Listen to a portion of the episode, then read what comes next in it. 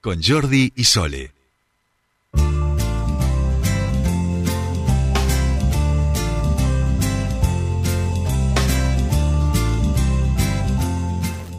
Seguimos aquí 7.44 minutos de esta mañana bella de casi viernes en toda la República Argentina y nosotros empezamos nuestro espacio de entrevistas. Estamos en comunicación con el diputado Andrés Blanco del Frente Izquierda de los Trabajadores porque están solicitando la construcción de un nuevo edificio para la escuela secundaria que hay allí ingresada en Zanón, en el CEPEN 88. Esta escuela que desde hace tantos años, la Jorge Boquita Esparza, funciona en un lote cedido por Fasimpat. Andrés Blanco, muy buenos días, te saludan Sol y Jordi, bienvenido a Tercer Puente.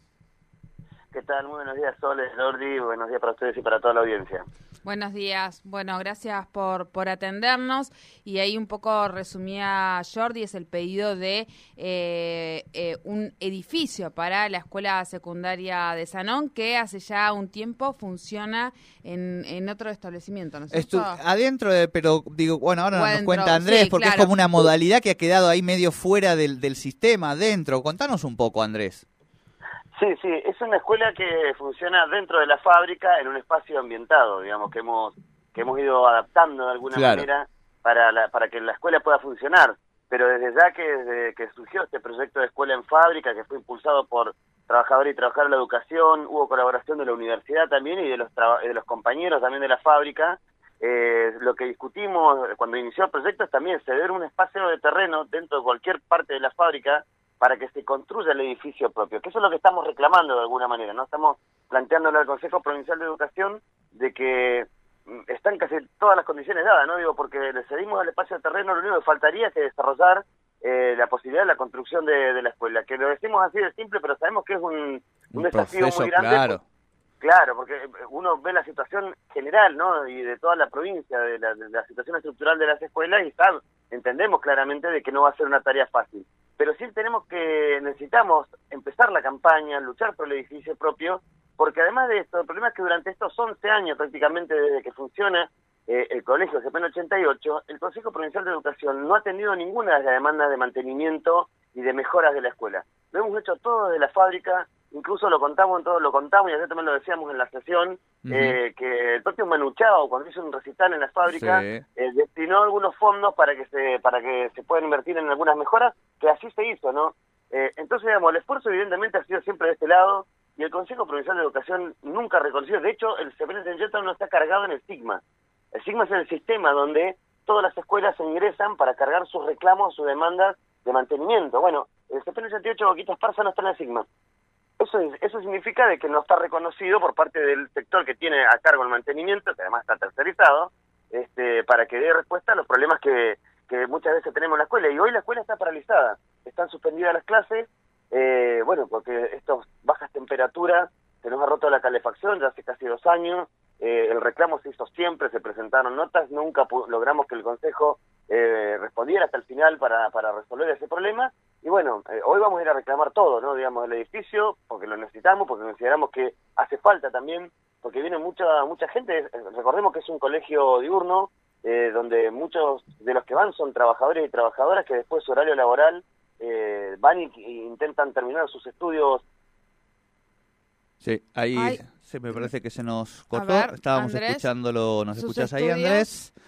Estamos hablando con el diputado Andrés Blanco del Frente Izquierda y los Trabajadores a propósito de la solicitud que están haciendo para la construcción de un nuevo edificio para la escuela secundaria que está ubicada en Zanón, el CEPEN 88, Bosquita Esparza. Nos contaba cómo fue la confirmación, cómo se fue armando este CEPEN, que quedó de alguna manera fuera de lo que es el sistema educativo público, quedó como, eh, como si fuera un establecimiento eh, de gestión, no sé si privado o no registrado, digamos. Y ese marco es lo que también genera que haya quedado fuera del sistema en relación a la posibilidad. Ahora, ¿qué están haciendo desde la fábrica, desde Zanón? Solicitando que efectivamente el CPM ingrese como un CPM normal en todo el sistema y que a partir de allí, obviamente, puedan acceder a la construcción de un edificio. Hoy el funcionamiento es en una parte de la fábrica, en distintas aulas que van acomodando, que van tratando de, de mantener y que en parte lo han mantenido como como nos contaba el diputado Andrés, incluso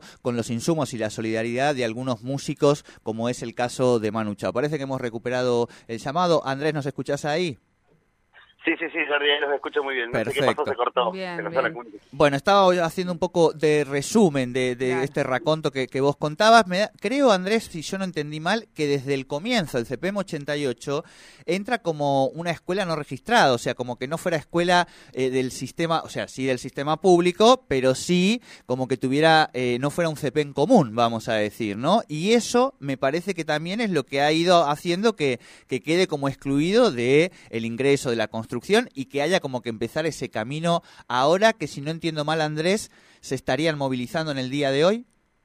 Así es, sí, hoy vamos a ir a partir de las 10 de la mañana al Consejo Provincial de Educación porque hicimos una reunión con las vocalías gremiales del Consejo Provincial de Educación, con el personal, toda la comunidad educativa del CPN 88, obviamente los trabajadores, y definimos ir a reclamar eso. Sí, justamente, eh, está creado el CPN 88, está reconocido porque incluso las designaciones de los cargos dependen del Consejo Provincial de Educación, y eso es el personal docente y todo el personal de, la institución, pero ahí hay una cuestión que no entendemos muy bien y que no nos han explicado nunca de por qué, si tenemos reconocimiento de parte del Consejo Provincial de Educación para el personal, para todo lo que es eh, el, funcionamiento de la escuela, no estamos incorporados dentro del área de mantenimiento, digamos. Es como que eso está apartado y, no entendemos por qué. Vamos a ir a buscar respuestas y vamos a ir a buscar soluciones, obviamente, en lo más inmediato posible para recuperar nuevamente las clases porque eh, es una necesidad, digamos. Venimos con muchas dificultades en términos educativos, estructurales, materiales, y, y nos parece a nosotros que es un desperdicio de tiempo, de además de un reclamo que lleva muchos años y que en el 2016, con esto te termino la idea, Jordi, en el 2016 tuvimos un conflicto donde nos quisieron trasladar la escuela. Y ahí obviamente hubo un conflicto donde nos tuvimos que movilizar, fuimos al Consejo Provincial de Educación, tuvimos mucha discusión, y en ese 2016, en ese conflicto, se firmó un acta firmado por Ruth Cruz, que hoy es presidenta del Consejo Provincial de Educación, donde ahí está todos estos puntos que yo te estoy diciendo. Está lo de la construcción del edificio, está lo de eh, hacerse cargo del área de mantenimiento, habíamos planificado unas refacciones, porque es importante para mejorar la calidad de, funcionamiento de la escuela. Bueno, nada de eso se cumplió, nada, ¿eh? absolutamente nada.